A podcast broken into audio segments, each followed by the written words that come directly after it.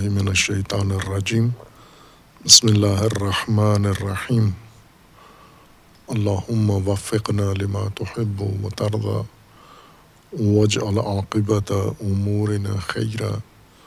ولا تکلنا الى انفسنا طرفت عین ابدا۔ رب ادخلنی مدخل صدق و اخرجنی مخرج صدق۔ واجعل لی من لدنک سلطانا نصیرا۔ سورہ مبارکہ بقرہ، آیات کریمہ، یا بنی اسرائیلت کرو نعمتی اللتی انعمت علیکم و اوفو بعہدی اوف بعہدکم و اییا فرحبون، و آمنوا بما انزلت مصدقا لما معاکم ولا تکونوا اول کافر به ولا تشترو بآیاتی ثمنا قلیلا و عیا یا فتقون اللہ تبارک و تعالیٰ نے بنی اسرائیل کو کتاب ہدایت میں اور منشور ہدایت میں ایک مطالعاتی موضوع کے طور پر نصاب ہدایت میں درج کیا ہے۔ ہر چند قرآن کے نزول سے پہلے متعدد اقوام گزری ہیں، جن کے اندر آسمانی کتابیں نازل ہوئی ہیں، انبیاء کرام مبعوث ہوئے ہیں اور ان کی ہدایت کا اہتمام ہوا ہے اور انہوں نے بہت سارا فراز و نشیب بھی دیکھا ہے۔ اور ان میں سے بہت ساری اقوام کی طرف اشارہ قرآن کریم میں گزرا ہے، لیکن تفصیل پیش نہیں کی گئی۔ اور بنی اسرائیل کو باقی اقوام کی نسبت زیادہ قرآن کریم میں پیش کیا گیا ہے۔ ان کے مختلف پہلو زندگی کے۔ اور اس کی بنیاد یہ ہے کہ انسان کے لیے اللہ تبارک و تعالیٰ نے جو ضابطہ و قانون مقرر فرمایا ہے، تکوینی قوانین کی مانند۔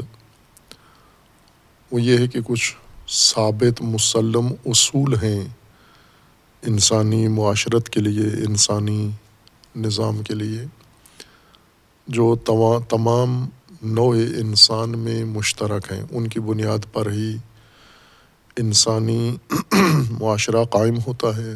عروج پہ پہنچتا ہے یا زوال پذیر ہوتا ہے۔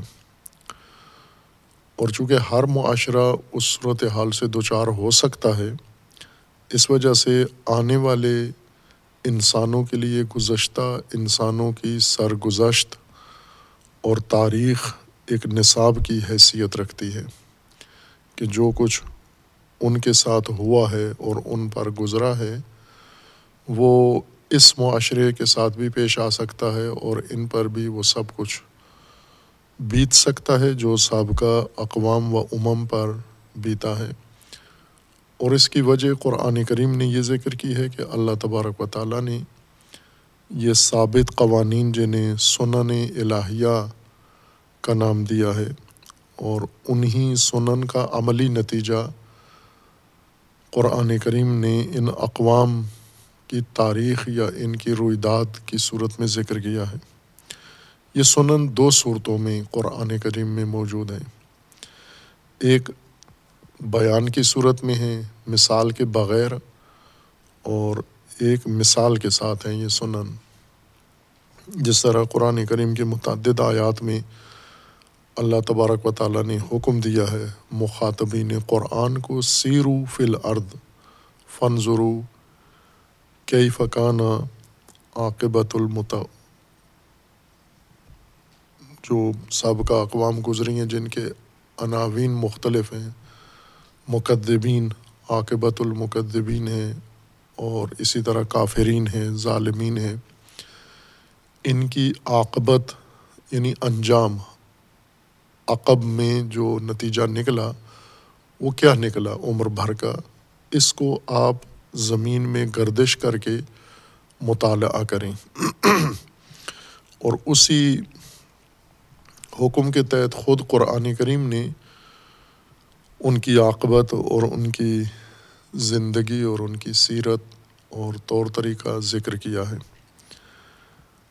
اور یہ ایک معمول علمی لحاظ سے بھی یہ درست کام ہے کہ خصوصاً سماجی مسائل میں ارجن، فلسفی مسائل میں بھی مثال بہت اہم کردار ادا کرتی ہے کسی حقیقت کو سمجھنے کے لیے، جو نظام ہستی میں اللہ تبارک و تعالیٰ نے قوانین مقرر کیے ہیں اور جو ضابطے بنائے ہیں، جو تقسیم بندی کی ہے موجودات کی تکوینی طور پر، ان کو جب نصابی صورت میں تعلیم کی غرض سے پڑھایا جاتا ہے تو وہاں علاوہ اس استدلال کے، بیان کے، تعریف و تشریح کے مثال بھی ایک اہم کردار ادا کرتی ہے مطلب کو سمجھنے میں۔ مثال کا کام ہوتا ہے جو حقیقت الفاظ میں یا دلیل میں یا بیان میں پیش کی گئی ہے علمی طور پر، اس کو مجسم صورت میں بھی پیش کرے انسان کے سامنے۔ اور مجسم شکل انسان کو زیادہ نزدیک اور مانوس لگتی ہے اور مجسم سے زیادہ انسان اس حقیقت کو سمجھنے کے قابل ہو جاتا ہے۔ تو چونکہ قرآن کی ہدایت سماجی ہدایت ہے، قرآن انسان کو اجتماعی زندگی کی ہدایت پیش کر رہا ہے۔ اس اجتماعی زندگی کی آغوش میں جو ضمنی ذیلی شعبے ہیں وہ بھی آ جاتے ہیں۔ جب اجتماعی زندگی یا سماجی زندگی کہا جاتا ہے تو اس میں استثنا نہیں ہوتا کہ انفرادی زندگی یا نجی نجی زندگی یا باطنی شخصی زندگی اس سے باہر چلی جاتی ہے۔ چونکہ سماجی زندگی کے اندر سارے یہ پہلو موجود ہیں، اس کی آغوش میں ہوتے ہیں۔ اس وجہ سے قرآن کریم نے جو انسانی سماجی ہدایت پیش کی ہے، اس کے لیے سماجی نمونے بھی، مثالیں بھی ساتھ پیش کی ہیں کہ یہ قوانین جو آپ کے سامنے رکھے جا رہے ہیں، یہی سابقہ اقوام کے لیے بھی پیش کیے گئے تھے۔ اور ان اقوام نے ان قوانین کے ساتھ جو رویہ اختیار کیا اور اسی کے مطابق نتیجہ بھی نکلا، وہی رویہ اگر آپ نے اختیار کیا تو وہی نتیجہ ہوگا جو ان اقوام کے ساتھ ہوا یا ان اقوام کے اعمال اور رویوں کے نتیجے میں جو نتیجہ برآمد ہوا، وہی آپ کے لیے بھی ہوگا۔ اس میں کوئی تبدل، تغیر نہیں ہے۔ قرآن کریم نے جو سنن کے بارے میں، قانون خود سنن کے بارے میں وضع کیا ہے، اس میں یہ ہے کہ اس میں تغیر نہیں ہے، اس میں تبدل نہیں ہے اور اس میں تحول نہیں ہے۔ تین طرح کی تبدیلیاں اس میں ناممکن ہیں۔ ثابت قوانین ہیں یہ۔ اور ثابت قوانین کو ان مثالوں کے اندر، سماجی مثالوں کے اندر بہتر مشخص کیا جا سکتا ہے۔ بنی اسرائیل کی داستان پیش کرنے کی وجہ یہ ہے کہ بنی اسرائیل ایک تسلسل کے ساتھ جاری ایک قوم تھی۔ قرآن کے نزول تک جاری تھے۔ ان کا مذہب بھی باقی تھا اور اس مذہب اور دین کے پیروکار بھی باقی تھے۔ بلکہ قرآن جس ماحول میں نازل ہوا ہے، جس جغرافیہ میں وہاں پر بھی یہ مقیم تھے اور بلکہ نہ صرف مقیم تھے، بلکہ مذہبی گروہ کے دور پر جانے جاتے تھے۔ وہ معاشرہ، عرب معاشرہ دو حصوں میں منقسم تھا۔ مشرق اور مذہبی یا دیندار، دینداروں میں اہل کتاب ہی شمار ہوتے تھے۔ باقی جتنے بھی طبقات تھے، وہ سارے بے دین یا مشرق شمار ہوتے تھے۔ یعنی جن کا کوئی مذہب نہیں ہے، دین نہیں ہے، وہ رسوماتی ہیں یا اپنے آبا و اجداد کے طور طریقوں کو ہی مذہب کا جانشین و جاگزین بنایا ہوا تھا۔ بس ایک دینی مثال کے طور پر یہی لوگ عربوں کے لیے شناختہ شدہ تھے۔ اس لیے ان کی مثال زیادہ ان کو سمجھ میں آتی تھی۔ اور ایک وجہ یہ بھی ہے کہ اسلام کے ظہور و نزول سے پہلے جو متصل نظام چل رہا تھا، وہ بنی اسرائیل کا ہی تھا۔ یعنی مسیحیت تھی اور مسیحیت سے پہلے یہودیت تھی۔ مسیحیت کے آنے کے بعد یہودیت ختم نہیں ہوئی۔ بلکہ یہودیوں نے مسیحیت کے مقابلے میں استقامت دکھائی، انکار کیا، جس طرح دونوں نے مل کر اسلام کے مقابلے میں استقامت دکھائی و انکار کیا اور قبول نہیں کیا۔ اس وجہ سے یہ دونوں سلسلے ان کے اسلام کے ظہور تک باقی تھے، جو لوگ نزدیک سے آنکھوں سے بھی دیکھ سکتے تھے ان کو۔ جن کی تاریخ بیان کی جا رہی ہے، ان کے بقایا یا ان کے اگل اگلی نسل وہ موجود تھی اس وقت۔ یہ بھی ایک وجہ تھی کہ تمام باقی سماجوں میں سے بنی اسرائیل کو ترجیحی طور پر ذکر کیا گیا ہے۔ اور قرآن کریم میں بنی اسرائیل کا ذکر کا مطلب یہ ہے کہ جو کچھ بنی اسرائیل کے مثال میں بیان کیا جا رہا ہے اور جو کچھ ان کے ساتھ ہوا تھا، وہی ہو بہو مخاطبین قرآن اور مومنین کے لیے بھی وہی ہے۔ اس موجودہ حاضر نسل کے لیے بھی وہی ضابطہ، وہی قانون، وہی طور طریقہ ہے جو ان کے لیے تھا۔ بنی اسرائیل کو کیا اللہ تبارک و تعالیٰ نے عطا کیا اور پھر جواب آئے گا، انہوں نے کیا کیا اس کے مقابلے میں؟ اللہ تبارک و تعالیٰ کا فرمان ہے، ان کو اد کرو نعمتی اللہ تی انعمت علیکم۔ ایک تو نعمتیں فراوان اللہ تبارک و تعالیٰ نے جو انہیں عطا کی تھیں اور دوسرا حکم ان کے لیے یہ ہے اس نعمتوں کی یاداوری کے ساتھ ساتھ و اوف بے عہدی اوف بے عہد کم اللہ نے نعمتیں دیں تو نعمتوں کے ساتھ عہد بھی لیا اور ان کے ساتھ عہد کیا بھی اللہ تبارک و تعالیٰ نے۔ یعنی ان کے ذمہ کچھ فرائض، کچھ امور لگائے جو انہی سے تعلق رکھتے ہیں۔ یہ معاہدہ جو اللہ تبارک و تعالیٰ نے بنی اسرائیل کے ساتھ کیا یا باقی انسانی نسلوں کے ساتھ، یک طرفہ ہے جو انسان کے ذمہ ہے، وہ بھی انسان کے لیے اس کی منفت بھی انسان کو پلٹتی ہے، اور جو اللہ نے اپنے ذمہ عہد لیا ہے، وہ بھی انسان کے لیے ہے۔ یعنی اس معاہدے کی دونوں صورتیں انسان ہی کی طرف پلٹتی ہیں۔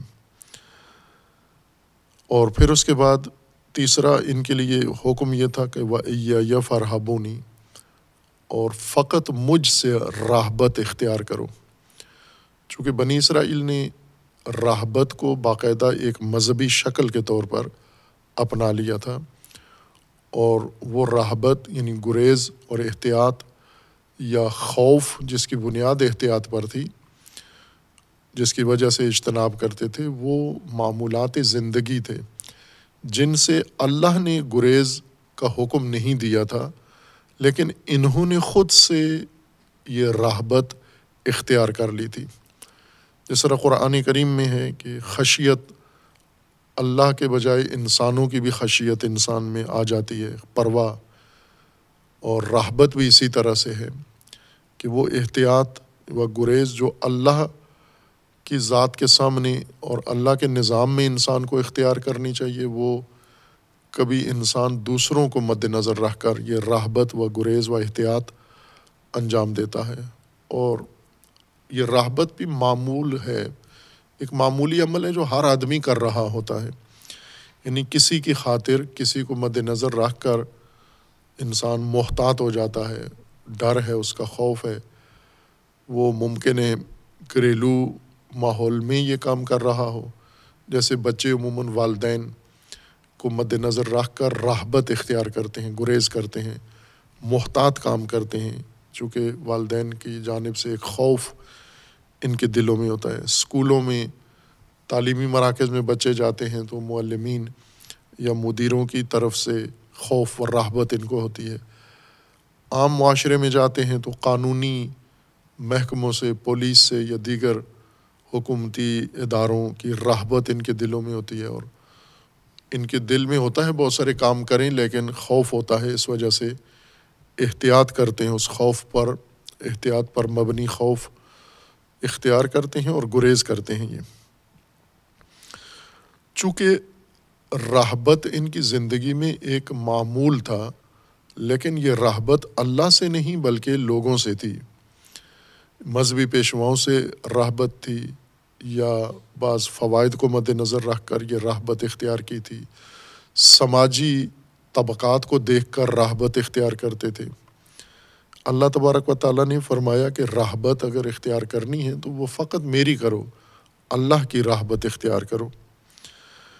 اور اس کے بعد ان کو حکم ہے وہ آمین بما انزل تو مصدقن لما معاکم ولا تکون اول کا فرمبے ولا تشتروب آیاتی ثمن قلیلا و یا فتقونی اسی اس آیت میں بھی فتقون ہے کہ فقط اللہ کا تقوی اختیار کرو، جیسے اللہ سے رحبت اختیار کرو یا اللہ کی رحبت اختیار کرو۔ اور یہ آج بھی ہے، آج بھی اگر ہم دیکھیں، مختلف طبقات کو دیکھیں، عام لوگوں کو دیکھیں، مذہبی لوگوں کو دیکھیں۔ حتیٰ علماء کو اگر ہم دیکھیں، علماء میں، علماء اسلام میں، مسلمین کے علماء میں اور مختلف مسالک و فرق کے علماء کے اندر رحبت ہے، وہ شدید رحبت ہے، شاید بنی اسرائیل سے زیادہ ہو۔ جیسے عوام سے ڈرنا، لوگوں سے ڈرنا، محتاط ہونا، گریز کرنا۔ ایسے کاموں سے جن کا خدشہ یہ ہو کہ لوگ برا سمجھتے ہیں ان چیزوں کو۔ اپنے مخاطبین سے ڈرنا، اپنے مریدوں سے ڈرنا، اپنے شاگردوں سے ڈرنا، چندہ دینے والوں سے ڈرنا۔ مثلاً علماء نے دین کی خدمت کرنی ہوتی ہے، دینی ادارے بناتے ہیں، چلاتے ہیں، چندے لوگوں سے لیتے ہیں۔ اور پھر چندہ دینے والوں کی راہبت بہت شدید ان کے دل میں ہوتی ہے۔ ہمیشہ ان کا خیال رکھتے ہیں اور محتاط رہتے ہیں کہ کوئی ایسی بات بے شک وہ حق ہو، لیکن چندہ دینے والوں کو اگر ناگوار گزرتی ہے تو علماء اس سے پرہیز کرتے ہیں، اسے بالکل دینی فریضہ سمجھ کر انجام دیتے ہیں۔ یہ بھی اسی رحبت سے ہے کہ اللہ کے بجائے لوگوں کی رحبت مفادات کی بنیاد پر یا خوف و خطر کو مد نظر رکھ کر یہ رحبت لوگ اختیار کرتے ہیں اور حق بیان نہیں کرتے کہ ممکن ہے ہمارے اپنے ہی لوگوں کو یہ بات ناگوار گزرے اور اس کو ثابت کرنے کے لیے کسی دلیل کی ضرورت نہیں ہے، چونکہ بہت عیاں چیز ہے۔ جیسا محاورے میں کہا جاتا ہے کہ عیاں راچے بیاں۔ جو چیز عیاں ہے، اسے کیا ضرورت ہے بیان کرنے کی یا ثابت کرنے کی، وضاحت کی؟ وہ تو روشن ہے کہ ہے۔ ایسی بہت ساری حقائق ہیں جو لوگ مبتلا ہیں بعض فسادات میں اور علماء کو پتہ ہے کہ یہ فساد ہے لیکن ان کو روکتے نہیں ہیں علماء رحبت الناس کے لیے۔ یعنی لوگوں کا خوف ان کے دلوں میں ہے اس وجہ سے۔ بڑی شخصیات جو مجتہدین مرجائے تقلید تک بن جاتے ہیں، لوگوں کی رحبت ان کے دل میں ہوتی ہے۔ کم از کم ان کی شدید ہوتی ہے جو ان کو چندے دیتے ہیں یا ان کو دینی مالیات ان کو دیتے ہیں، خمس زکوٰۃ ان کے پاس جمع کراتے ہیں، ان کے بھاگ جانے کی یا ان کے متنفر ہونے کی یا دور ہونے کی ان کو پرواہ ہوتی ہے، شدید خوف ہوتا ہے۔ اور اس وجہ سے ان کے مرضی یا ان کی منشا کے خلاف کوئی بات نہیں کرتے، نہ فتویٰ دیتے ہیں، نہ امر بالمعروف کرتے ہیں، نہ نہ ہی انل منکر کرتے ہیں۔ راہبت ہے۔ اور اسی طرح پھر حکومتوں سے بھی مرحوب ہوتے ہیں یہ۔ حکومتیں جس زمانے میں یا جس ملک میں رہتے ہیں، وہاں کی حکومت کا مزاج دیکھ کر، پھر حکومتوں کو مد نظر رکھ کر اور حکومتی اداروں کو مد نظر رکھ کر بھی گریز کرتے ہیں، احتیاط کرتے ہیں۔ اگر ہم دیکھیں تو عملی طور پر آج کے زمانے میں، آج کی نسل کے سابقاً بھی ایسا ہی رہا ہے۔ یعنی یونی کہ یہ خصیصہ آج کی نسل کا ہے۔ تاریخ میں بھی ایسا رہا ہے کہ علماء حکومتوں سے سخت محتاط تھے، حکومتوں کے رویوں کے مقابلے میں۔ اور بے شک دین کتمان کر لیتے تھے، جیسا ابھی آئے گا بنی اسرائیل کے نواحی میں جو انہیں اللہ نے نہی کی ہے، اس میں آئے گا کہ آپ کتمان نہ کرو، چھپاؤ نہیں۔ چھپاتے ہیں، بہت ساری چیزیں اظہار نہیں کرتے، بیان نہیں کرتے۔ ان کو ان کے مفادات خطرے میں پڑ جاتے ہیں اور بہت سارے خطرات انہیں پیش آ سکتے ہیں۔ اور یہ بہت اہم نقطہ ہے سماجی طور پر، خصوصاً اہل علم کے لیے، دینداروں کے لیے، کہ دیندار عموماً خطروں سے بچنا اپنے لیے واجب سمجھتے ہیں۔ خطا سے بچنا اپنا فریضہ نہیں سمجھتے۔ خطا کے ارتکاب کے لیے دین ہی سے گنجائش نکال لیتے ہیں۔ اور راہ خطا پہ چل پڑتے ہیں کیونکہ خطرہ ہے۔ خطرے سے بچنے کے لیے خطائیں انجام دیتے ہیں۔ جبکہ اللہ کا نظام اس کے الٹ ہے کہ خطاؤں سے بچو، بے شک تمہیں خطرات میں کودنا پڑ جائے۔ خطرات سے بچ کے خطائیں نہ ارتکاب کرو۔ خطاؤں سے بچو، بے شک خطرات کا سامنا کرنا پڑے۔ سیرت انبیاء کرام علیہ السلام کی ایسے ہے۔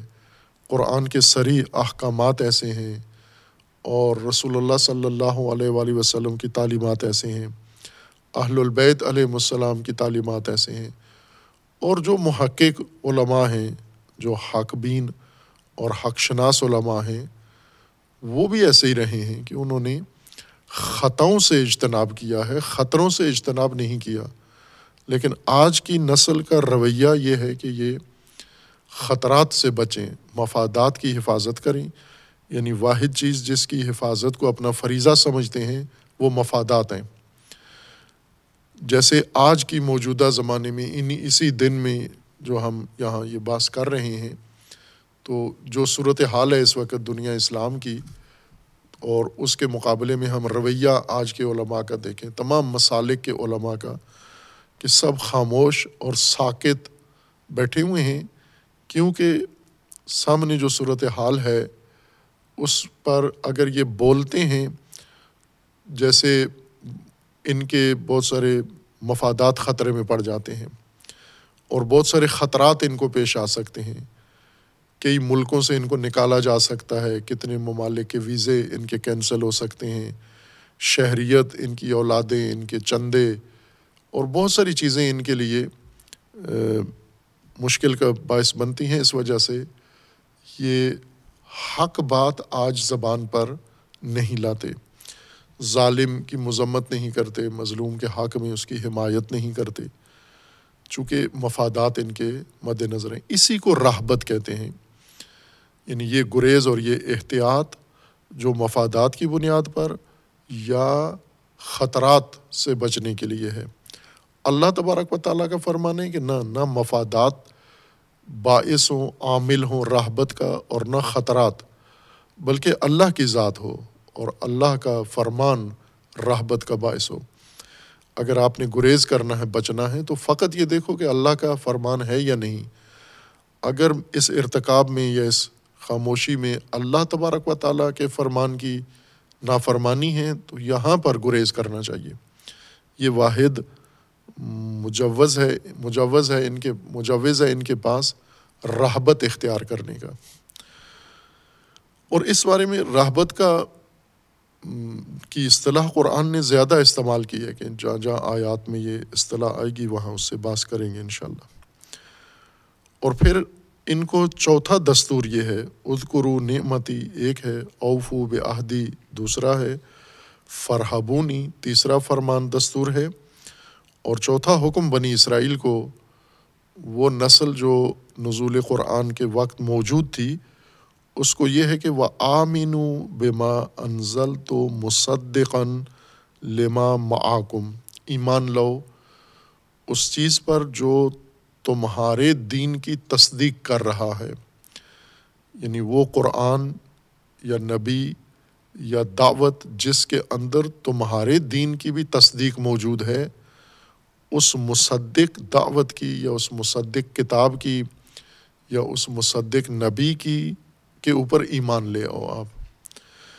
ایمان پہلے عرض کیا ہے کہ قرآن کریم کی اصطلاح میں اور علم کلام کی اصطلاح میں ایران، ایمان کی تشریح میں فرق آ گیا ہے۔ اور بیشتر جو قرآن کی تفسیر میں ایمان مراد لیا جاتا ہے وہ علم کلام کی اصطلاح ہے۔ قرآن کی اصطلاح نہیں ہے۔ قرآن کا کی اصطلاح میں ایمان اس کی پہلے بھی بارہا وضاحت کی ہے اور یہ تکرارن ضروری ہے اس کی وضاحت کہ ایمان امن سے ہے۔ آمن کا مطلب یعنی اعتماد و بھروسہ۔ جس شے پر اعتماد کرتے ہیں آپ، بھروسہ کر لیتے ہیں اور اعتماد کے ساتھ، بھروسے کے ساتھ اسے اختیار کرتے ہیں۔ اپنی زندگی میں اور اس کے مطابق آپ اپنی زندگی کا نظام ترتیب دیتے ہیں، اس پر اعتماد و بھروسہ کرتے ہوئے اسی کو ایمان کہتے ہیں، لغت کے لحاظ سے۔ مثلاً لغت کے لحاظ سے ہم روزمرہ ایمان کے مظاہرے لوگوں کی زندگیوں میں دیکھتے ہیں۔ مذہبی لوگ ہوں یا غیر مذہبی لوگ ہوں عملی ایمان ان کی زندگیوں میں نظر آتا ہے۔ مثلاً ان کے سامنے کئی وسائل ہوتے ہیں۔ وسائل زندگی ہوتے ہیں، وسائل سکونت ہیں، وسائل سفر ہیں۔ اور ان وسائل میں سے یہ ہر ایک پر اعتماد نہیں کرتے۔ پہلے معلومات اکٹھی کرتے ہیں، آزماتے ہیں، تسلی کرتے ہیں، بھروسہ کرتے ہیں۔ پھر جس پر ان کا اعتماد قائم ہو جاتا ہے، اسے اختیار کر لیتے ہیں۔ یہ اعتماد کی بنیاد پر وسیلے کو اختیار کرنا یہی ایمان ہے۔ اسی کو ایمان کہتے ہیں۔ باقی جو آگاہی ہے اس کے بارے میں وہ مقدمہ ہے ایمان کا۔ قلباً اس کی تصدیق یہ مقدمہ ہے ایمان کا۔ ایمان اصل عملی نوعیت کا اعتماد کا نام ہے، عملی اعتماد کا نام ہے۔ اور ہم وسائل زندگی میں جتنے وسائل ہم اختیار کرتے ہیں، وہ اعتماد و اطمینان کی بنیاد پر اختیار کرتے ہیں۔ بالے بعض اوقات مجبوری کی وجہ سے کر رہے ہوتے ہیں۔ مثلاً انسان جب کسی اور نظام کا حصہ ہوتا ہے اور وہاں پر طے ہے کہ آپ نے یہ یہ وسائل اختیار کرنے ہیں۔ اس نظام کے اندر مشخص ہے، معین ہے کہ ان وسائل کے ذریعے آپ نے کام کرنا ہے۔ وہاں پر تو انسان کہہ سکتا ہے کہ چونکہ میں اس نظام کا حصہ ہوں اور یہ نظام مجھ سے اجباراً یہ کام کروا رہا ہے، ورنہ میرا اپنا ذاتی اس شے کے اوپر بھروسہ نہیں ہے، اعتماد نہیں ہے۔ اگر میرا اعتماد ہوتا، مجھے چننا ہوتا، تو میں یہ وسیلہ اختیار نہ کرتا جو ادارے نے، محکمے نے اور اس نظام نے میرے حوالے کیا ہے۔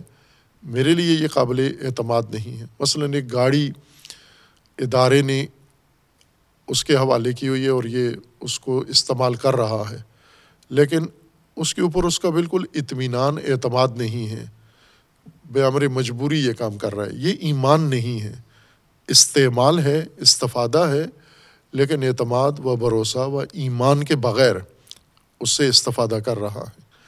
لیکن کئی چیزیں جو ہم خود اختیار کرتے ہیں، مثلاً ہم بازار میں جاتے ہیں، مارکیٹ میں، اور مختلف برانڈ ہمیں ملتے ہیں، مختلف نوعیت کی چیزیں ہمیں نظر آتی ہیں، ان میں سے ایک کو انتخاب کرتے ہیں ہم۔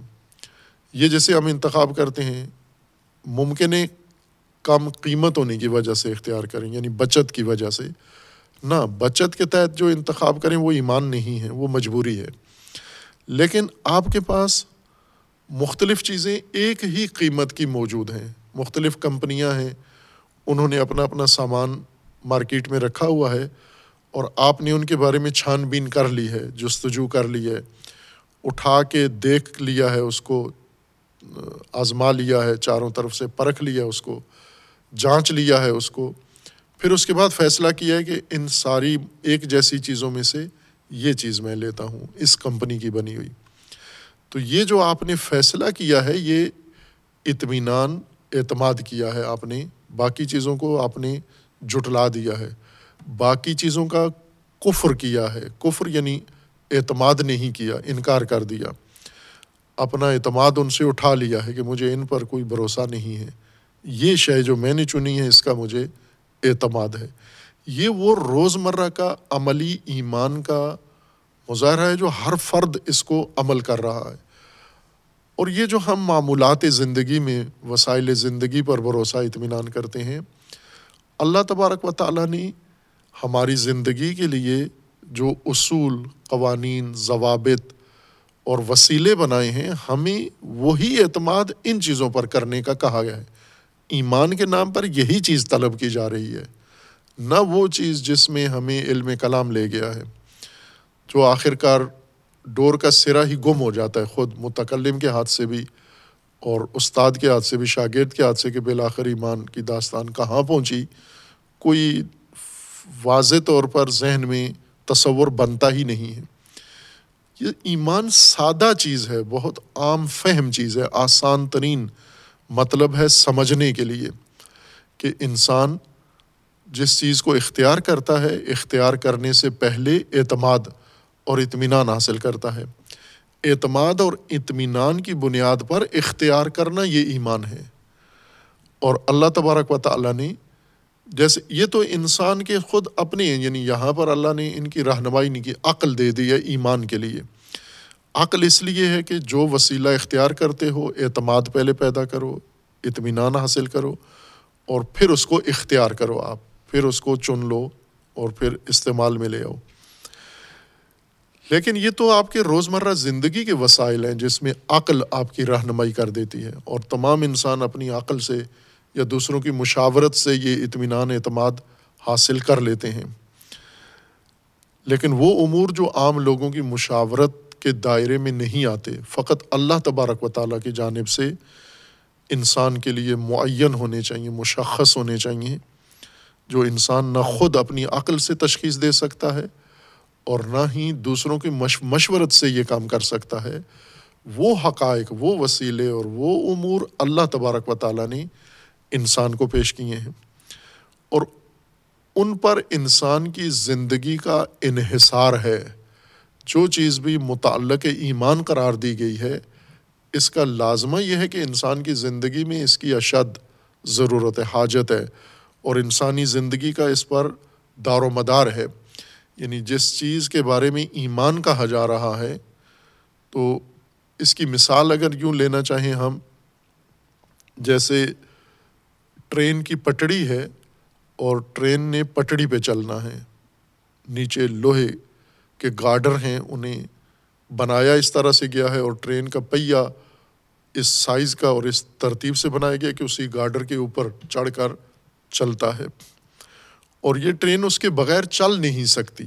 پٹڑی کے بغیر زمین میں اگر اس کو کھڑا کرے تو دھنس جاتی ہے۔ ایک قدم بھی، ایک انچ بھی ٹرین مٹی میں، خاک میں، زمین پہ بے شک سخت زمین ہو اس پہ نہیں چل سکتی۔ اس کو حتماً نیچے چلنے کے لیے اسی طرح کی پٹڑی چاہیے تاکہ اس کے اوپر اعتماد کر کے یہ چل سکے آگے۔ انسانی زندگی کی بھی ایسی ہی مثال ہے۔ انسانی زندگی کو ہم حیات انسانی کو ٹرین کی مثال لے لیں۔ اور جو اللہ تبارک و تعالیٰ نے ایمان کے متعلقات ذکر کیے ہیں، وہ پٹڑی کی حیثیت رکھتے ہیں کہ یہ گاڑی اس پٹڑی پر چل سکتی ہے۔ اور اس کے علاوہ اگر اس کو اتار کے اس پٹڑی کے علاوہ جو اللہ نے ایمان کے متعلقات ذکر کیے ہیں، کسی اور سلسلے پر، کسی اور نسبت کے اوپر اگر ان کو قائم کر دیں تو یہ دھنس جائے گی، یہ زندگی ٹرین کی طرح یہیں دھنس جائے گی، ٹھہر جائے گی، متوقف ہو جائے گی اور حادثے کا شکار ہو جائے گی۔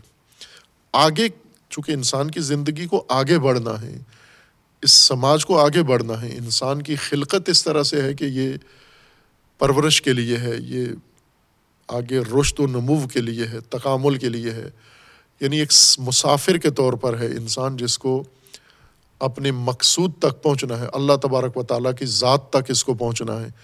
یا ہم یوں کہیں کہ تمام کمالات جو اللہ تبارک و تعالیٰ نے انسان کی ذات کے اندر جن کی قابلیت رکھی ہے، ان تمام قابلیتوں کو انسان نے کمالات تک پہنچانا ہے۔ تو یہ ایک حرکت ہے، سفر ہے۔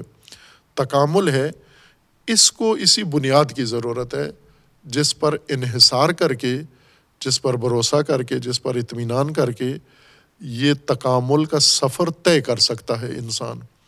یہ وہ امور ہیں جن کو متعلقات ایمان قرار دیا گیا ہے۔ جیسے اللہ پر ایمان لاؤ، قیامت پر ایمان لاؤ، نبیوں پر ایمان لاؤ، کتابوں پر ایمان لاؤ، ما انزل اللہ پر ایمان لاؤ یہ تمام حقائق جو اللہ تبارک و تعالیٰ نے ذکر کیے ہیں، یہ سب یہ حیثیت رکھتے ہیں کہ ان پر زندگی کا انحصار، بھروسہ و اطمینان ان امور کے اوپر، زندگی کا سفر ان چیزوں کے اوپر منحصر کر دینا چاہیے۔ لیکن ہمیں علم کلام دوسری وادی میں لے گیا ہے۔ ایمان کے نام پر ایک جدل میں لے گیا ہے، ایک بحث میں لے گیا، جس طرح علامہ اقبال نے خوبصورت یہ تجزیہ کیا ہے یعنی قرآنی معارف اور کلامی اس تشریحات کا بہت خوبصورت انہوں نے جو مثال بھی پیش کی ہے کہ زندہ قوتی زمانے میں یہی توحید کا بھی اور آج فقط ایک مسئلہ علم کلام۔ کتنا فاصلہ پڑ گیا ہے توحید قرآنی میں اور توحید کلامی میں۔ توحید قرآنی جیسا رسول اللہ صلی اللہ علیہ وآلہ وسلم نے کیا، لوگوں کو مومن کیا، ایمان لے آئے۔ یعنی چاہیے کہ ایمان لے آئے۔ یعنی جس طرح سے آج ہم علم کلام پڑھتے ہیں، یہ کام کیا رسول اللہ نے۔ انہیں بٹھا لیا مسجد النبی میں اور پھر انہیں پہلے برہان نظم پڑھائی، اس بات وجود خدا کیا، پھر اس کے بعد صفات سلبیہ میں لے گئے۔ صفات ثبوتیہ میں لے گئے، پھر اس میں شبہات میں لے گئے۔ یعنی یہ اس طرح سے کیا؟ یہ تو نہیں کیا، ایک دن بھی نہیں کیا۔ رسول اللہ صلی اللہ علیہ وآلہ وسلم نے دیکھا کہ ان لوگوں کی زندگی کی ٹرین ایک پٹڑی پہ چڑھی ہوئی ہے۔ اس پٹڑی کے نیچے کیا ہے؟ کس چیز کی پٹڑی ہے؟ جاہلیت، آبا پرستی، تقلید، اندھی تقلید، بت، خرافات، توہمات اس کے اوپر زندگی کی بنیاد رکھی ہوئی ہے انہوں نے۔ اس کو ہٹا کر اللہ تبارک و تعالیٰ نے انہیں یہ حقائق بتائے کہ اللہ کی ذات، خالق کائنات، رب کائنات اور پھر اس رب کائنات کی طرف سے جو ہدایت پر معمور ہیں نبی اکرم، پھر وہ جو کتاب لے کر آئے ہیں اور اس کتاب کے اندر جو تفصیلات ہیں، یہ پٹڑی جاگزین کی وہ ہٹائی، اٹھا کے اس کا صفایا کیا اور اس کی جگہ پر انسانی زندگی کی یہ پٹڑی بچائی اور اس کے اوپر چڑھا دیا لوگوں کو۔ یعنی مومن ایمان کے اوپر، ایمان کی بنیاد پر، اس راہ پر چڑھا دیا۔ نہ کہ ایمان پڑھایا ان کو، باسوں میں الجھا کے۔ وہ کتنے پختہ مومن تھے۔ یعنی انہیں شک و شبہ نہیں تھا اس چیز کے اندر۔ جہاں رسول اللہ صلی اللہ علیہ وسلم نے انہیں پہنچا دیا۔ بغیر اس کے کہ انہیں ان کلامی پیچیدگیوں میں اور جدلی امور میں مبتلا کر دیں۔ خوب، آج ہم کلامی باسوں میں ایمان کے مجتہد ہیں، بہت عظیم، لیکن عملی زندگی اسی مشتحد کی انہیں چیزوں کے اوپر استوار نہیں ہے جو کتاب میں پڑھتا ہے اور پڑھاتا ہے۔ مثلاً، کتاب میں شاگردوں کو پڑھاتا ہے، اللہ پر ایمان، خود مال پر ایمان اس نے اپنی زندگی کی بنیاد مال پر رکھی ہوئی ہے، مفاد پر رکھی ہوئی ہے، قبیلے پر رکھی ہوئی ہے، قومیت پر رکھی ہوئی ہے۔ یعنی اس کی زندگی کے عملی زندگی کے دیکھیں ہم راستے جن پر زندگی استوار کی ہے اس نے، اس میں کہیں بھی کلامی مسائل شامل نہیں ہیں۔ تو مثلاً اللہ و رسول و قرآن و کتاب کس لیے ہے؟ تاکہ جس پر زندگی کی بنیاد ہے وہ وسیلہ حاصل کرے یعنی مال۔ مال کیسے ملے گا؟ جب میں لوگوں کے سامنے اللہ کی گفتگو کروں گا تو اس کے بدلے میں لوگ مجھے مال دیں گے اور میری زندگی مال کے بھروسے پر آگے بڑھے گی۔ بس اعتماد زندگی کا بھروسہ تو مال پر ہے، نہ اس چیز پر جو قرآن پیش کر رہا ہے۔ یہ فرق ہے۔ یعنی ایمان کو اگر قرآنی اصطلاح میں ہم رکھیں تو اس کا مطلب یہ ہے کہ وہ وسائل و حقائق اور ان وسا، جو اللہ نے معین فرمائے ہیں، ان کے اوپر زندگی کا انحصار، زندگی کا بھروسہ اور زندگی کا اعتماد اور زندگی کا نظام، اس کے اوپر استوار کرنا یہ ایمان ہے، اطمینان اور اعتماد کی بنیاد پر۔ وہ آمین بما انزل تو مصدقن لما معاکم ایمان لے آؤ آپ۔ یعنی اعتماد کر لو۔ یہود جو مدینہ میں تھے یا بنی اسرائیل باقی خوب زندگی تو گزار رہے تھے اور یہ زندگی کسی بھروسے پر گزر رہی تھی، اعتماد پر گزر رہی تھی۔ اللہ تبارک و تعالیٰ نے فرمایا کہ جس پٹڑی پہ چڑھائی ہوئی ہے زندگی، اس سے اترو اور جو کچھ اللہ تبارک و تعالیٰ نے پیش کیا ہے آمین بے انزل تو جو میں نے نازل کیا ہے، ابھی جو آپ کے سامنے پیش ہوا ہے یعنی قرآن اس کے اوپر ایمان لے آؤ۔ پھر اس ما انزلتو کی خصوصیت بیان کی ہے مصدقن لما معاکم۔ یہ مصدق ہے جو تمہارے پاس ہے یعنی جس دین سے تمہاری نسبت ہے، یہ اس کا مصدق ہے۔ یہ اس کا خلاف نہیں ہے، اس کے، اس سے ہٹ کر نہیں ہے، اس کے مقابل میں نہیں ہے اور اس سے متضاد نہیں ہے، اس کے ساتھ تناقض نہیں ہے اس کا۔ اس کی تصدیق کر رہا ہے۔ لہٰذا اس لحاظ سے بھی کوئی رکاوٹ نہیں ہونی چاہیے۔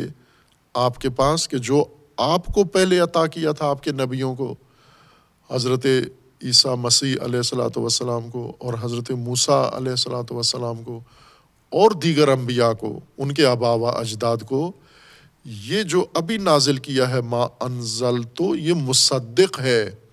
اس پوری حقیقت کا جو انہوں نے بیان کیا تھا چونکہ منبع دونوں کا ایک ہے، وہ انبیاء بھی اللہ کی طرف سے تھے، ان کی کتابیں بھی اللہ کی طرف سے تھیں، ان کا دین بھی اللہ کی طرف سے تھا، ان کے احکامات و ہدایات بھی اللہ تبارک و تعالیٰ کی جانب سے تھیں، اور یہ بھی اللہ تبارک و تعالیٰ کی جانب سے ہے۔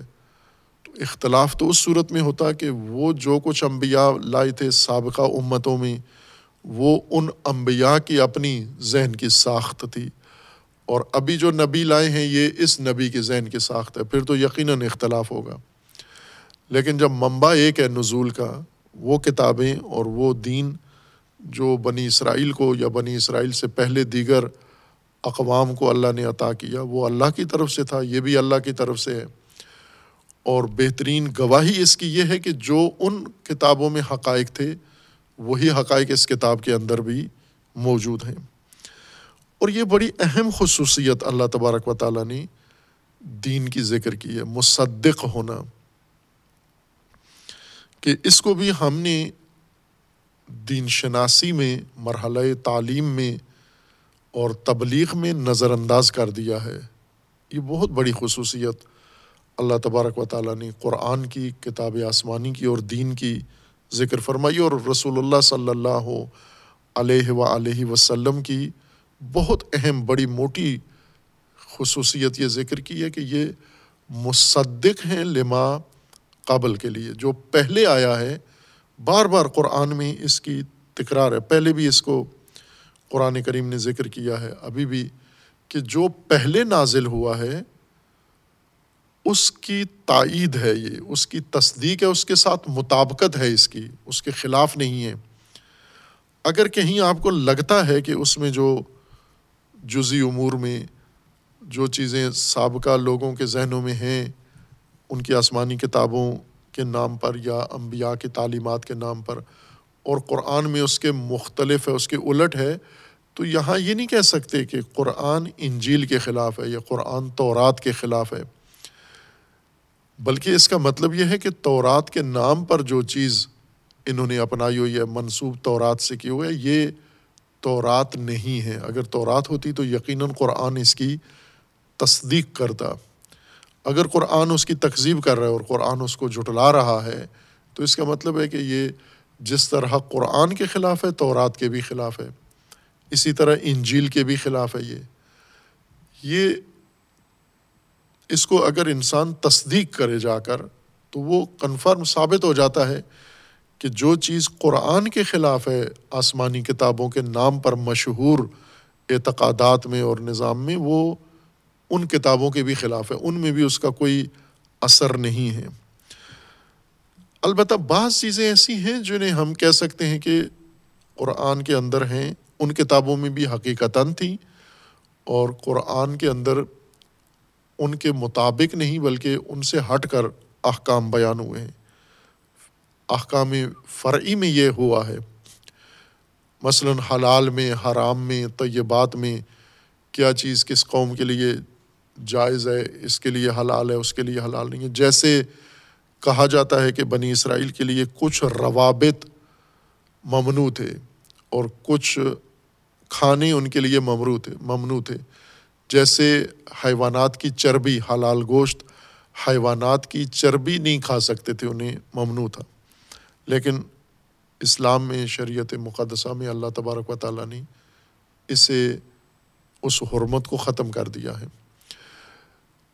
یہ کام رسول اللہ صلی اللہ علیہ وآلہ وسلم کی زندگی میں بھی ہوا ہے اور قرآن کے اندر بھی ہے کہ وقتی طور پر ایک حکم، ایک مصلحت کے تحت اللہ کی طرف سے مقرر کیا جاتا ہے۔ پھر وہ جب اس کا مقررہ زمانہ ختم ہوتا ہے تو وقت کے، اس کے معینہ وقت کے ختم ہونے کے ساتھ ہی اس کا اعتبار بھی ختم ہو جاتا ہے اس حکم کا۔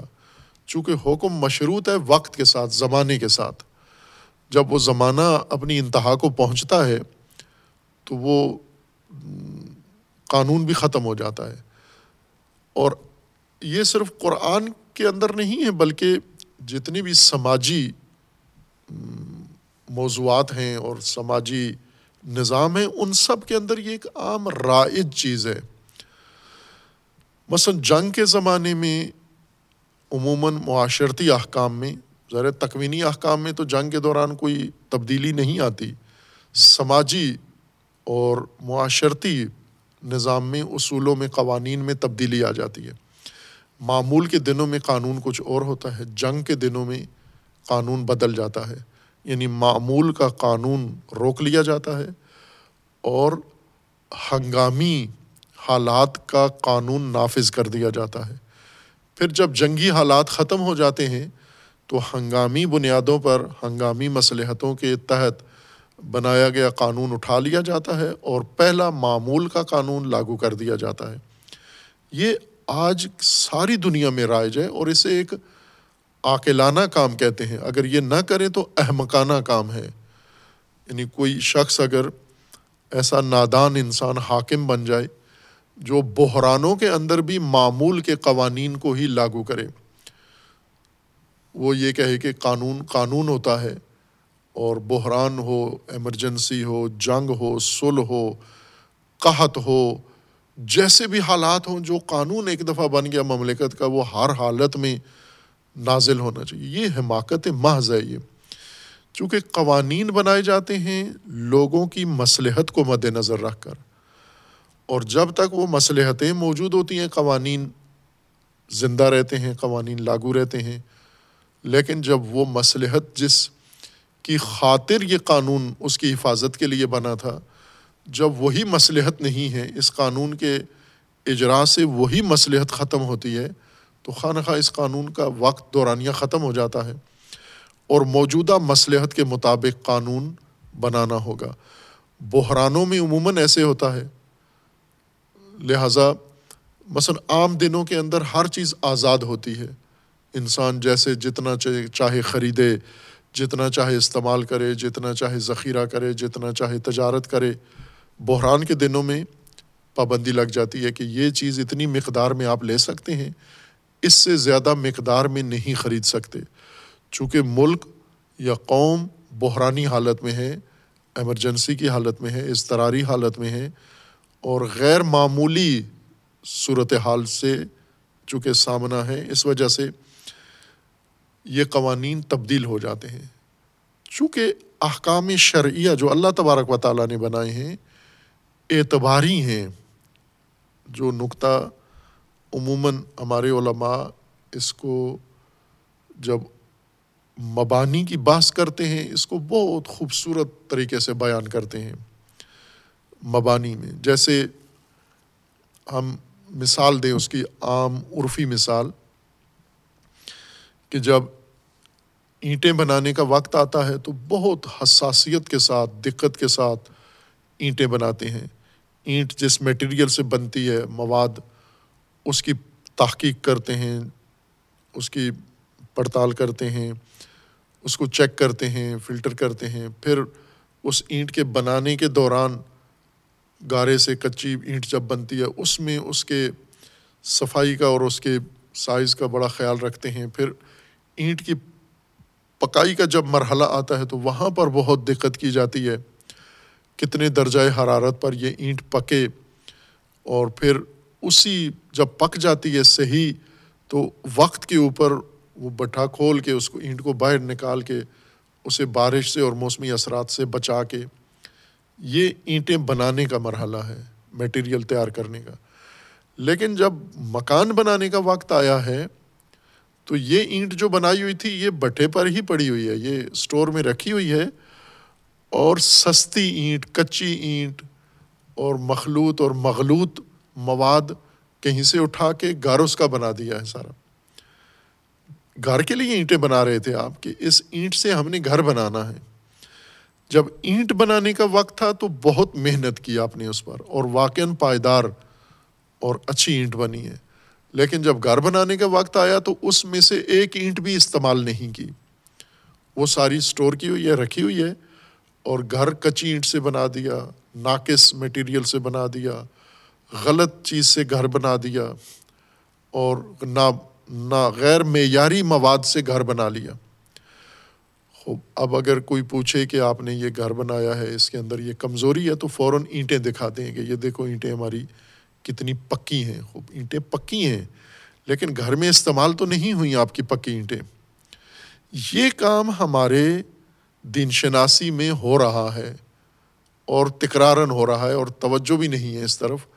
کہ جب ہم مبانی پڑھتے ہیں یعنی نظریاتی بنیادیں، فقہ کی، شریعت کی نظریاتی بنیادیں جب ہمارے علماء پڑھتے ہیں تو واقع کمال کرتے ہیں۔ ایسے پختہ، ایسے مضبوط مبانی بناتے ہیں اور ایسا ان کو نکھارتے ہیں اور نتارتے ہیں کہ انسان وجد میں آ جاتا ہے۔ لیکن یہ ساری پکائی کر کے، یہ اینٹیں تیار کر کے مواد، مبانی پھر انہیں کتابوں میں رکھ دیتے ہیں، جب فک میں آتے ہیں تو ان میں سے ایک بھی استعمال نہیں کرتے۔ جو فقی عمارت بناتے ہیں، اس میں اس کا کوئی استعمال نہیں ہے۔ ان مبانی میں سے ایک مبنا یہ ہے کہ احکام شرعیہ اعتباری ہیں۔ وہ بھی ایک بہت خوبصورت مبنا ہے، بہت عالی مبنا ہے۔ اور یہ احکام شرعیہ ان کو شار مقدس اعتبار کرتا ہے مصلحت کی بنیاد پر۔ یہ مسالے و مفاصد پر کو مد نظر رکھ کر یہ اعتبارات کیے جاتے ہیں۔ یہ اعتبارات احکام شرعیہ اعتباری ہیں اور یہ اعتبارات احکام شرعیہ تابع ہیں مصلحت اور مفسدہ کے۔ یہ اور خوبصورت مبنا بن گیا اور بہت عالیشان مبنا ہے یہ۔ اب یہ بنا کے دونوں چیزیں رکھ دیں، اب آ جاتے ہیں خود احکام میں یہی اعتباریات میں، جو شار مقدس نے اعتبار کیا ہیں اور جن کو مصلحت و مفسدہ پر مبتنی قرار دیا ہے۔ خوب اب اس حکم کو دیکھیں اور یہ اعتباری ہونا اور اعتبار اس کا انحصار کرتا ہے مصلحت و مفسدہ کے اوپر۔ تو مفسدہ دیکھیں یا نہ دیکھیں، مصلحت دیکھیں یا نہ دیکھیں نہ یہاں پر دلیل دیکھنی ہے۔ مصلحت و مفسدہ اس کو ادھر ہی رکھو، جہاں اینٹ بنائی تھی اسی کتاب میں رکھو۔ بلکہ یہ دیکھو کہ روایت کیا کہتی ہے، دلیل کیا کہتی ہے، لفظ کیا استعمال ہوئے ہیں، فلاں کیا ہے، اصل عملی کیا کہتی ہے۔ مسلط کدھر جائے گی؟ مفسدہ کدھر جائے گا؟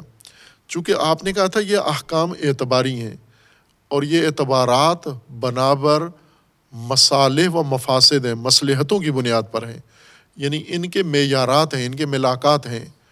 ان پر ان کا انحصار ہوتا ہے۔ یعنی اس کا مطلب یہ ہے کہ یہ حکم اس کا دار و مدار اس مصلحت پر ہے۔ جب یہ مصلحت ہوگی، یہ حکم بھی ہوگا۔ اگر یہ مصلحت نہ ہوئی، یہ حکم نہیں ہوگا۔ کیسا حکم ہوگا اس وقت؟ جیسی مصلحت ہوگی۔ چونکہ حکم کا دار و مدار مصلحت پر ہے۔ خوب، یہ ایسی خوبصورت بنیاد ہے کہ اگر عمارت میں استعمال ہو جائے یہ چیز، بہت عالیشان بلڈنگ بنتی ہے، بڑا مضبوط گھر بنتا ہے۔ لیکن ایسے ہوا نہیں ہے۔ مبانی پختہ، بہت عالی لیکن عمارتیں ضعیف اور سست ہیں۔ اب اسی بنیاد پر ہم آ کر یہ مسئلہ جو نسخ کے نام سے، نسخ شرائع کے نام سے ہے وہ اس کو اسی بنیاد پر ہم تبیین کر سکتے ہیں، اس مبنا کی بنیاد پر۔ ورنہ نسخ جو عموماً جس کی تشریح کی جاتی ہے کہ اللہ نے ایک قانون بنایا، پھر اللہ کا ارادہ بدل گیا، اس قانون کو کالعدم قرار دے کر نیا قانون بنا دیا۔ اب اس کے لوازمات کیا ہیں؟ آپ جانتے ہیں کیا لوازمات ہیں؟ کہ اللہ نے پہلے جب قانون بنایا تھا تو وہ صحیح نہیں بنا، ناقص یا غلط بن گیا۔ اور اب توجہ آئی ہے کہ وہ قانون غلط بنا ہے، اس کو ختم کریں۔ جیسا عموماً قانون ساز اسمبلیوں میں، پارلیمان میں یہ کام روز مرہ ہوتا ہے کہ پہلے بیٹھ کر وہ ایک مصلحت کا جائزہ لے کے قانون بنا دیتے ہیں، پھر دوسرے دن جائزہ لیتے ہیں کہ وہ غلط بن گیا تھا، کالا دم قرار دے کے۔ انسان یہ کام کرے، وہاں تو معقول ہے۔ لیکن اللہ تبارک و تعالیٰ نے حکم بنایا، پھر خود ہی نسخ کر دیا، اس کو ختم کر دیا۔ کیوں؟ مناسب نہیں بنا۔ یہ تو ساری بنیاد ہی خراب ہو جاتی ہے۔ اس تفسیر نسخ کے ذریعے سے۔ بس نسخ کا مطلب کیا ہوتا ہے کہ کیوں سابقہ شرائع کیوں ختم ہو گئیں؟ مثلاً ٹھیک ہے، جس طرح پہلے انبیاء میں بھی ہوا ہے کہ انبیاء تو متواتر آتے رہے ہیں، لیکن شریعت نسخ نہیں ہوتی تھیں جیسے حضرت ابراہیم پر جو شریعت نازل ہوئی، یہ باقی رہی، یہ شریعت انبیاء آتے رہے اولاد حضرت ابراہیم میں سے۔ مثلاً حضرت اسحاق آئے تو شریعت ابراہیمی ہی کو انہوں نے ترویج کیا۔ حضرت یعقوب آئے، پھر اولاد یعقوب میں سے متعدد انبیاء آئے، یہ سب آ کر حضرت ابراہیم کی شریعت کو ہی فرو ترویج کرتے تھے۔ پھر حضرت موسا جب آئے تو شریعت تبدیل ہو گئی، نئی شریعت آ گئی۔ یہ ہوتا رہا ہے کہ انبیاء نے آ کر ہر نبی نئی شریعت لے کر نہیں آتا۔ جو شریعت پہلے سے قائم ہے، اسی کی تصویر کے لیے تبلیغ کے لیے، اسی کے تنفیذ کے لیے، نفاذ کے لیے آتے ہیں۔ تو یہ کام ہو سکتا تھا رسول اکرم صلی اللہ علیہ وآلہ وسلم کو۔ سابقہ شرائع، چونکہ وہ بھی تو اللہ ہی کی طرف سے ہیں۔ چونکہ اللہ کی طرف سے ہیں تو کیا حرج ہے کہ اللہ کی طرف سے ایک نبی آئے ہیں اور اللہ نے جو پہلے مثلاً رسول اللہ کو یہ فرما دیا جاتا کہ جو پہلے ہم نے حضرت عیسیٰ پر جو کتاب نازل کی وہ ہماری ہی کتاب ہے، اللہ کی کتاب ہے، اور اسی کو آپ آگے بڑھاؤں، اسی کی تبلیغ کرو۔ نئی کتاب قرآن کے نام سے رسول اللہ کو دی، کیوں؟ اس پہلی کتاب میں کیا کمی تھی؟ عموماً ہم یہ کہتے ہیں کہ وہ تحریف ہو چکی تھی۔ خوب، اللہ تبارک و تعالیٰ اپنے ارادے سے جیسے قرآن کو تحریف سے بچایا ہے، تو رات کو بھی بچایا جا سکتا تھا۔ انجیل کو بھی بچایا جا سکتا تھا۔ یوں تو نہیں کہ وہاں پر اللہ کی طاقت چلی نہیں۔ اللہ نے تو رات انجیل بچانا چاہا، لیکن یہود نے، نصارہ نے بے قابو ہو کر یہ تحریف کر ڈالی۔ نہ، اللہ تبارک و تعالیٰ کی قدرت میں ہے کہ وہ شریعت جو بنائی تھی، اس کو آخر تک، قیامت تک شریعت ایک بنا کے اس کو آخر تک، قیامت تک جاری رکھا جاتا۔ اور کسی کو اس میں تحریف کی گنجائش نہ ہوتی جیسے قرآن میں نہیں ہونے دی گئی۔ تحریف کوشش کے باوجود نہیں ہونے دی گئی۔ یہ پہلی شرائع اور پہلے ادیان کے ساتھ یہ کیوں نہیں ہوا؟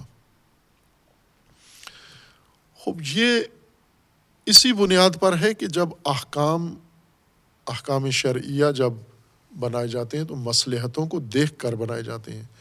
اور مصلحتیں ساری ثابتات میں سے نہیں ہیں۔ سماجی مصلحتیں متغیر امور ہیں۔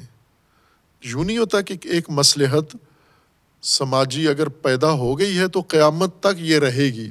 حالات جیسے بھی ہوں، سماج جیسے بھی ہو، معاشرہ جیسے بھی ہو، حالات جیسے بھی ہوں، یہی مصلحت رہے گی آخر تک۔ یہ تکوینیات میں ہے تشریحات میں ایسا نہیں ہے۔ چونکہ سماج ہے، انسانی سماج ہے انسانی سماج انسانی ترکیب سے بنتا ہے اور اس کے اندر انسانی اعمال کو دخل ہے۔ اس وجہ سے یہ مصلحتیں کبھی بھی ایک حالت میں نہیں رہ سکتیں۔ ان مصلحتوں نے مختلف شکلیں اختیار کرنی ہیں۔ کسی زمانے میں یہ مصلحت ہوگی، کسی زمانے میں یہی مصلحت ختم ہو جائے گی اور اس کے علاوہ کسی دوسری چیز کے اندر مصلحت پیدا ہو جائے گی۔ آج مصلحت اس کام کے اندر ہے۔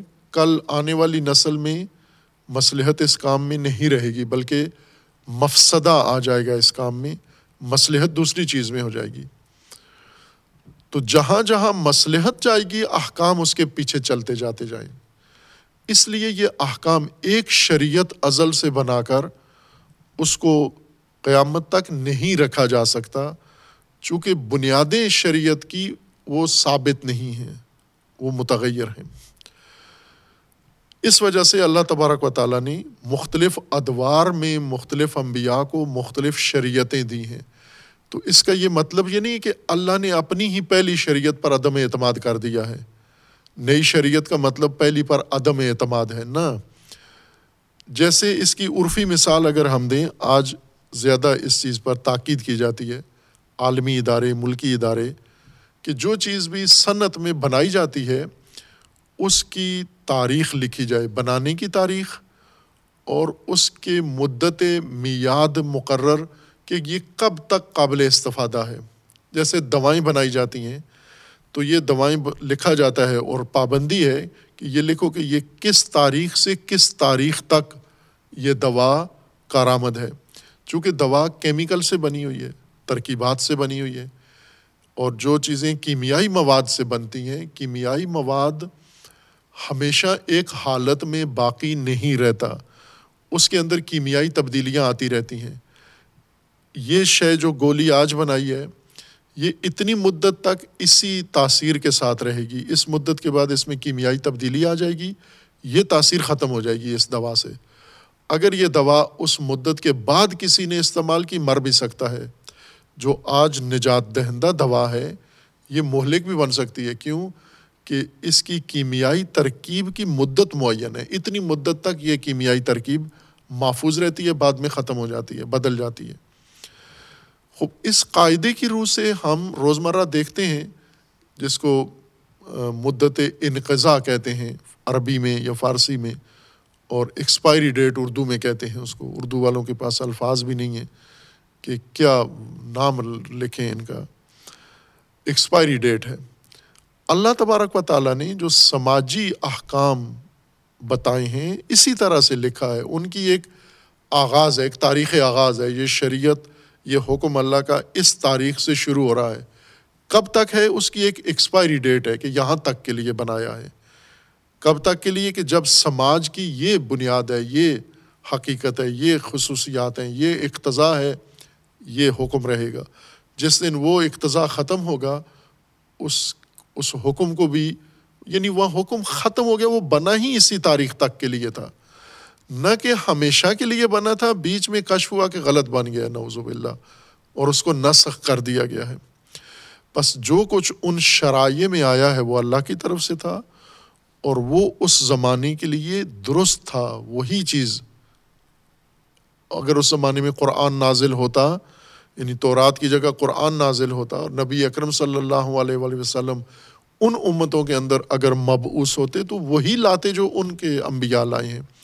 احکام وہی ہوتے جو وہ لے کر آئے ہیں۔ اور اب چونکہ وہ تقاضے تبدیل ہو چکے ہیں، لہٰذا نئی کتاب، جامع کتاب مہمن کتاب آئی ہے۔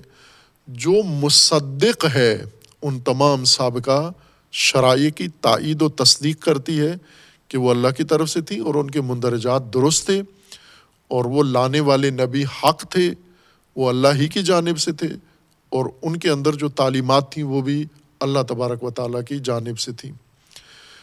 خوب، یہ بہت بڑی خصوصیت ہے قرآن کریم کی کہ سابقہ ادیان، سابقہ شرائع، سابقہ انبیاء ان کی تعلیمات کی مصدق ہے یہ چیز، تصدیق کر رہی ہے۔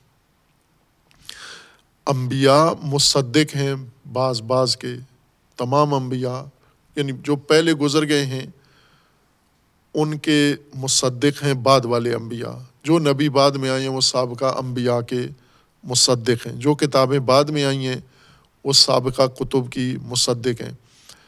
اور یہ فقط کتابوں میں اور نبیوں میں نہیں ہے یہ امتوں کے لیے بھی قانون ہے۔ یعنی قرآن اگر سابقہ شرائع کی مصدق ہے، تصدیق کرتا ہے، وہ تائید کرتا ہے اور ان کو من جانب اللہ مانتا ہے اپنے وقت کے لیے۔ تو امتوں کے لیے بھی یہی لازم ہے کہ وہ بھی یہی اعتقاد رکھیں۔ یعنی امتیں بھی مصدق ہوں ان کے لیے، ان کے انبیاء کے لیے اور اس زمانے کے لیے جو اللہ تبارک و تعالیٰ نے انہیں مقررہ وقت کے لیے مبوس کیا تھا۔ امت اسلامیہ، امت مومنہ، یہ بھی مکلف ہے اسی مصدق ہونے کی کہ یہ بھی مصدق ہو۔ اور دوسری خصوصیت یہ ہے کہ یہ مصدق ہونا آج ہم دیکھیں تو یہ خاصیت تقریباً ایک طرح سے عملاً انکار ہو گئی ہے۔ جب سے فرقے وجود میں آئے ہیں، دین کے اندر فرقے بنے ہیں، فرقے کی بنیاد تقزیب پر ہے، تصدیق پر نہیں ہے۔ فرقے مقذب ہیں ایک دوسرے کے۔ جبکہ دین مصدق ہے، لما معاکم جو کچھ پہلے آیا ہے کتابوں کے اندر، جو حق ہے، نبی لائے ہیں، وہ مصدق ہے ان کے لیے۔ لیکن فرقے مکذب ہیں۔ ہر فرقہ دوسرے کی مکمل تقزیب کرتا ہے۔ کسی چیز کی تصدیق نہیں کرتا۔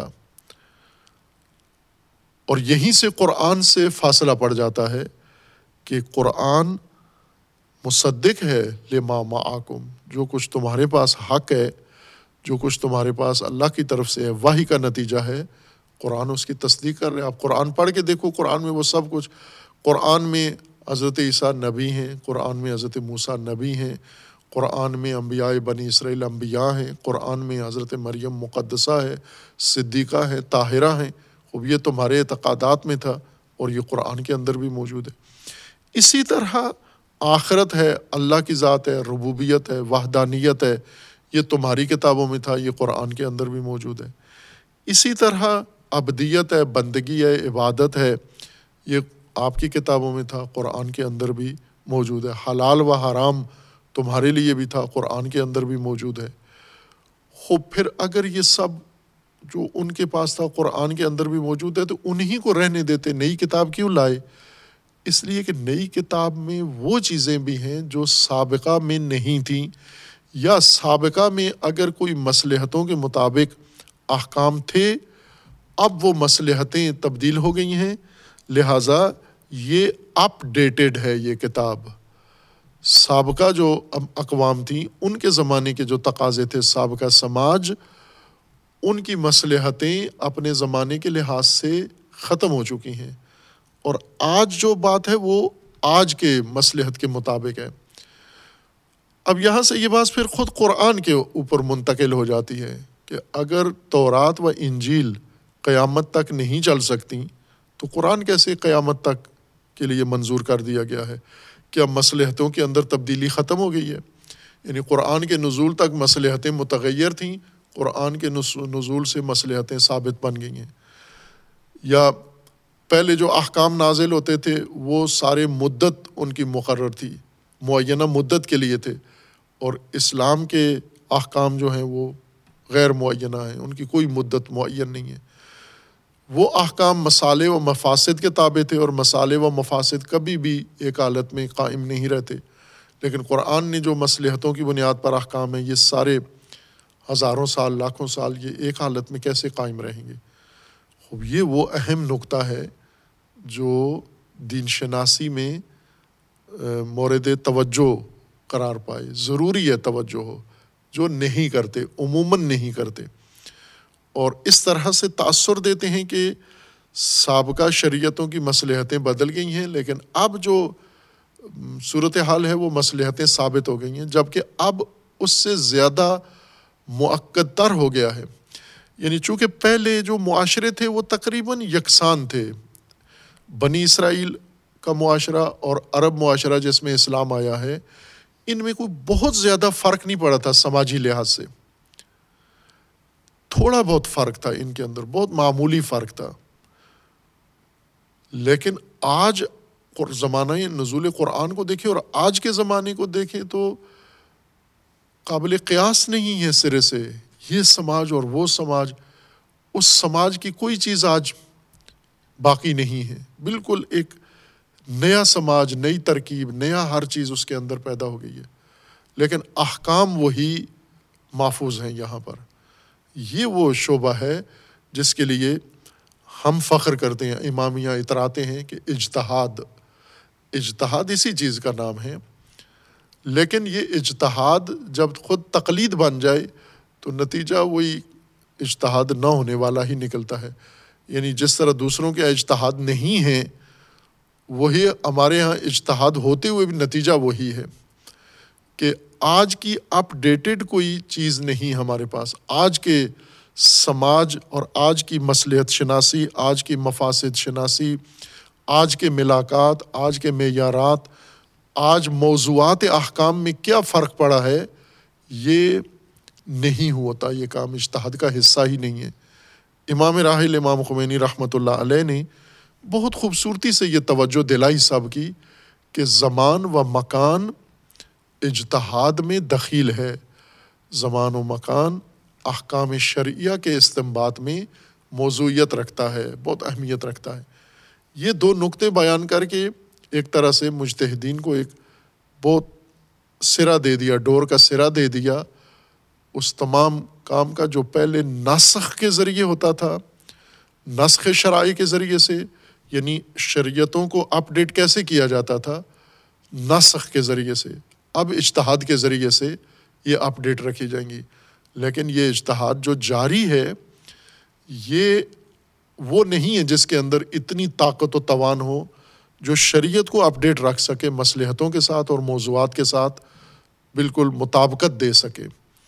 یہ اجتہاد احکام کو اس طرح سے تبیین کرتا ہے کہ آج کے تقاضوں پر یہ منطبق ہی نہیں ہے۔ اس وجہ سے اکثر سماجی مسائل، سیاسی، معیشتی، اقتصادی اور مختلف حوالوں کے وہ ان کی دسترس سے خارج ہو چکے ہیں۔ اور لوگوں کو بھی پتہ ہے کہ اس طریقے سے یہ زندگی نہیں گزرے گی جہاں یہ ہمیں لا کے کھڑا کرنا چاہتے ہیں۔ بس جس کی ایک مثال زکوٰۃ لے لیں آپ، کہ زکوٰۃ ایک وقت میں مقرر تھی۔ زکوٰۃ جن اموال پر مقرر تھی، وہ اموال جو اس زمانے میں اموال سمجھے جاتے تھے، آج ان چیزوں میں سے کوئی چیز اموال میں سے نہیں ہے۔ اگر ہے بھی تو محدود ہے بہت۔ آج اموال کی کیفیت ہی بدل گئی ہے۔ اموال اور شکل میں تبدیل ہو گئے ہیں۔ وہ جو زرعی سماج میں اور مویشی پالنے والے سماج میں اموال، مویشی اور غلات تھے۔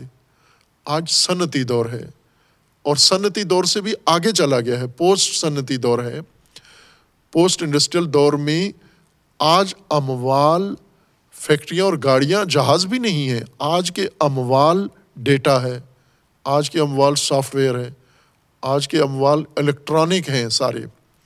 یعنی اموال کی نوعیت ہی ساری بدل گئی ہے۔ زکوٰۃ وہیں بیٹھی ہوئی ہے۔ زکوٰۃ غلے کے ڈھیر پہ بیٹھی ہوئی ہے اور غلہ کسی کے پاس نہیں ہے۔ زکوٰۃ کو وہاں اس پہ بیڑ بکریوں کے ساتھ باندھ دیا ہے۔ بیڑ بکریاں نہیں ہیں لوگوں کے پاس۔ زکوٰۃ بھی نہیں ہے، چونکہ بیڑ بکریاں نہیں ہیں۔ یہ وہ کام تھا جو اجتہاد نے کرنا تھا۔ کہ زکوٰۃ اموال پر ہے۔ اموال جیسے جیسے بدلتے جائیں گے، زکوٰۃ ساتھ ساتھ چلتی جائے گی۔ زکوٰۃ زکوٰۃ کا تعلق بیڑ سے نہیں، مال سے ہے۔ بیڑ مال کا مسداق تھا۔ زکوٰۃ غلے سے نہیں بندی گئی، غلے پہ زکوٰۃ نہیں لائی گئی، اموال پہ زکوٰۃ لائی گئی ہے۔ اموال جہاں جائیں گے، زکوٰۃ وہاں جائے گی۔ جیسے مالیات ہیں، ٹیکس ہیں مال پر ہیں۔ مال کی نوعیت بدلتی جائے۔ بس ان کوئی شخص کہ جی کل میرے پاس فیکٹری تھی، آج میرے پاس سافٹ ویئر کمپنی ہے۔ میرے پاس تو فزیکلی کوئی چیز ہی نہیں ہے۔ تو کہتے ہیں، ٹھیک ہے، کوئی عرض نہیں ہے۔ آپ اس سافٹ ویئر پہ ٹیکس دو آپ۔ چونکہ انکم تو آپ کی پہلے سے زیادہ ہو گئی ہے۔ جب آپ گاڑیاں بناتے تھے تو تھوڑا کماتے تھے، آج جب سافٹ ویئر بناتے ہیں تو۔ مثلاً آج دنیا کے امیر ترین لوگ کون ہیں جن کے پاس ساری دنیا سے زیادہ پیسہ ہے؟ وہ سب وہی ہیں جو الیکٹرانک کمپنیوں کے مالک ہیں۔ ایک بھی ایسا نہیں ہے جو اسلحہ بناتا ہو، سب سے امیر ہو، جو گاڑیاں بناتا ہو، جو سونا چاندی بناتا ہو، یہ بہت نچلے طبقے میں چلے گئے ہیں، یہ سروت مند پہلے درجے کے ثروت مند سارے وہ ہیں جن کی تمام اموال الیکٹرانک ہیں۔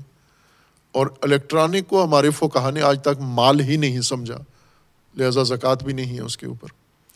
اگر ایک انسان الیکٹرانک مالیہ اموال کے اوپر روزانہ، بلکہ گھنٹوں کے حساب سے اس کی کمائی تو گھنٹے میں کروڑ ڈالر کما رہا ہے۔ زکوٰۃ لگے گی؟ نہیں لگے گی۔ کیوں نہیں لگے گی؟ غلہ، زکوٰۃ کے لیے غلہ چاہیے۔ زکوٰۃ کے لیے بھیڑ چاہیے، بکری چاہیے۔ بھائی، زکوٰۃ کے لیے مال چاہیے، مال۔ وہ بھیڑ بکری ہو تو بھی زکوٰۃ ہے، وہ گاڑی ہو تو بھی زکوٰۃ ہے، وہ الیکٹرانک اموال ہو مال جو کچھ شمار ہوتا جائے گا، جس معاشرے میں زکوٰۃ اس کے اوپر چلتی جائے گی ساتھ ساتھ۔ جیسے ٹیکس ساتھ ساتھ چل رہا ہے حکومتی۔ یہ اجتہاد تھا جس نے یہ خلا بھرنا تھا، لیکن اشتہاد خود آفات کا شکار ہو کے، اور سب سے بڑی آفت تقلید ہے کہ مجتہد نے کیا کہنا ہے، جو بزرگ کہہ گئے ہیں۔ جو بزرگ کہہ گئے ہیں تو پھر سب سے بہترین کام اہل سنت نے کیا۔ ان کے بزرگ ہیں ابو حنیفہ۔ اور اتنا احترام ہے اس بزرگ کا کہ اس کا قول نقل کرنا افتا کہلاتا ہے ان کے ہاں۔ اجتہاد یہ کہ امام ابو عنیفا کا فتویٰ آپ لوگوں کو بتاتے جاؤ۔ آپ خود فتویٰ نہیں دے سکتے آپ۔ تو اگر بزرگوں کے اقوال آپ نے نقل کر کے مجتہد کہلانا ہے تو وہ تو بہترین طریقہ ہے پھر وہ۔ کہ آپ صرف شیخ توسی کے فتوے لوگوں کو سناؤ۔ آپ صرف شیخ مفید کے فتوے لوگوں کو سنو پھر خود اجتہاد کس لیے بنایا ہوا ہے؟ یہ وہ اہم موضوع ہے جو اس نقطے کے ذیل میں ہے کہ وہ آ مینو بما انزل تو مصدقن لما معاکم ولا تکون اول کافرم بے، یہ بعد میں بیان کریں گے۔ صلی اللہ علیہ وسلم۔